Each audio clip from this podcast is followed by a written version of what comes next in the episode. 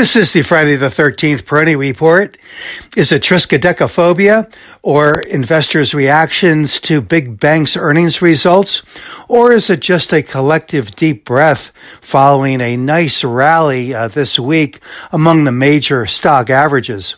I would say it's a combination of the three, but uh, especially that the uh, market has had a good rally this week and due for some consolidation the uh, reaction to the uh, financials, uh, earnings results, uh, at least those that have been reported uh, this morning, uh, seem to be really within bounds. That is, the financials have been among the sectors that have participated nicely since the September October bottom and have participated nicely in a number of cases from the beginning of trading this year. So the pullbacks that we're seeing here pre opening really seem to be uh, pretty uh, normal, and I think uh, just um, a reaction uh, perhaps to an oversold condition temporarily, uh, some uh, somewhat of a perhaps a potential test of intermediate or short-term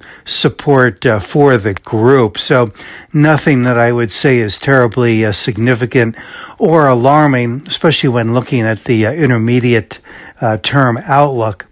The uh, market, uh, I think, has uh, really done well here in these opening days of 2023.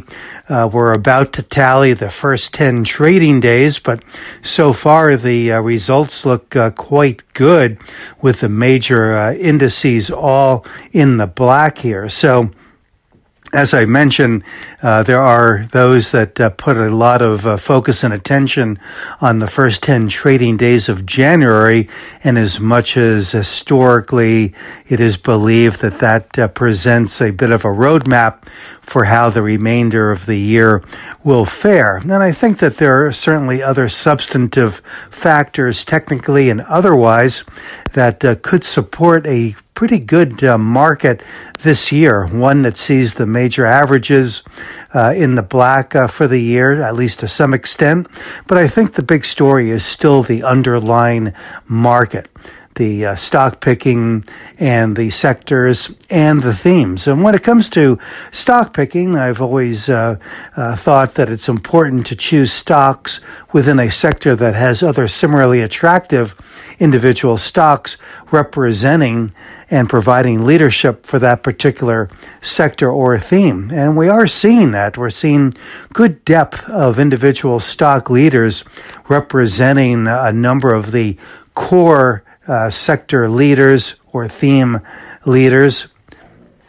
And this um, uh, mainly, but not exclusively, is uh, focused on the uh, traditional cyclical uh, categories but others as well. As I mentioned, the financials have been um, uh, moving nicely here and participating well in the uh, market uh, recovery since uh, last October.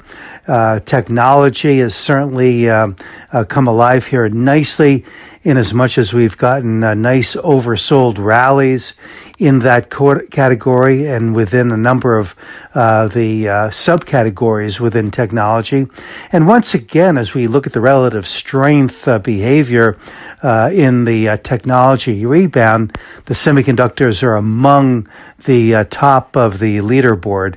And this is something that uh, prevailed when technology was in favor, that semiconductors were among the leaders. So I think uh, I would take that as a constructive sign for technology for the longer term, uh, but also uh, the, the fact that uh, technology, I believe, is in a bottoming trend and in what could very well prove to be a, a longer term recovery but uh, one not without uh, technical resistance obstacles along the way.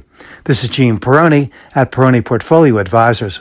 All expressions and views presented on this podcast are the opinion of the commentator and may be subject to change. AAM makes no recommendation as to the suitability of any investment and may make a market or have financial interest in any security or sector discussed. Past performance is no guarantee of future results investors should consult a financial professional before making any investment decision.